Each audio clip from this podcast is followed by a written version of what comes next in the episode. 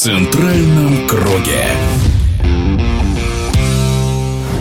Нынешний розыгрыш Кубка Азии оказался щедр на сюрпризы. Вновь, как и в прошлый раз, победителями турнира стали футболисты сборной Катара, которые, правда, с трудом добрались до финала. А вот команду Иордании, которая уступила в финале 1-3, вполне можно назвать открытием этих соревнований. Продолжит тему автор телеграм-канала «Азия Спорт» журналист Александр Троицкий.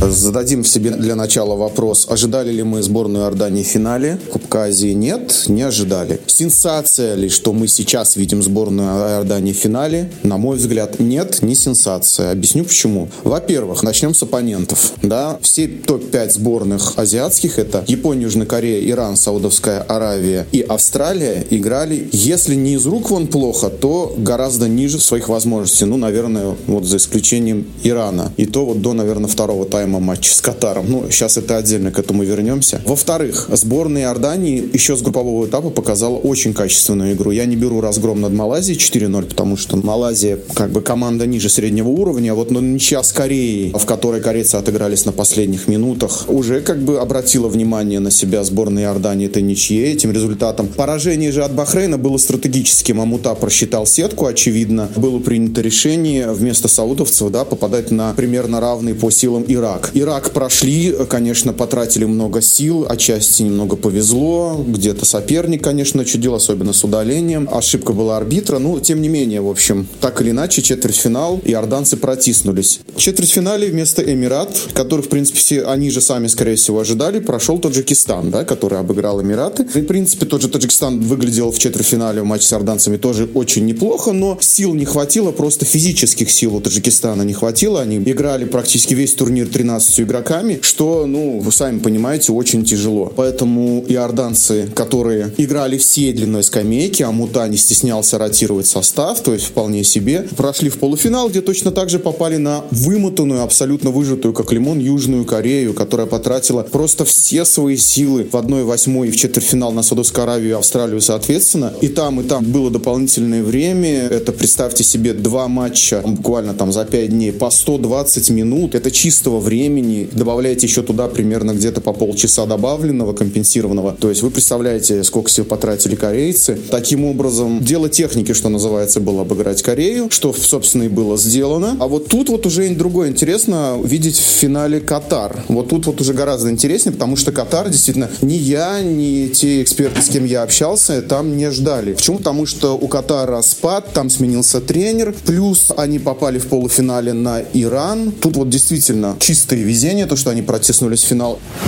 Кстати, в финале сборная Катара все три мяча забила с пенальти. Уникальный случай. Что касается Иордании, то она впервые сыграла в финале. До этого иорданцы дважды выходили в четвертьфинал Кубка Азии в 2004 и в 2011 годах. Спасибо автору телеграм-канала «Азия Спорт», журналисту Александру Троицкому.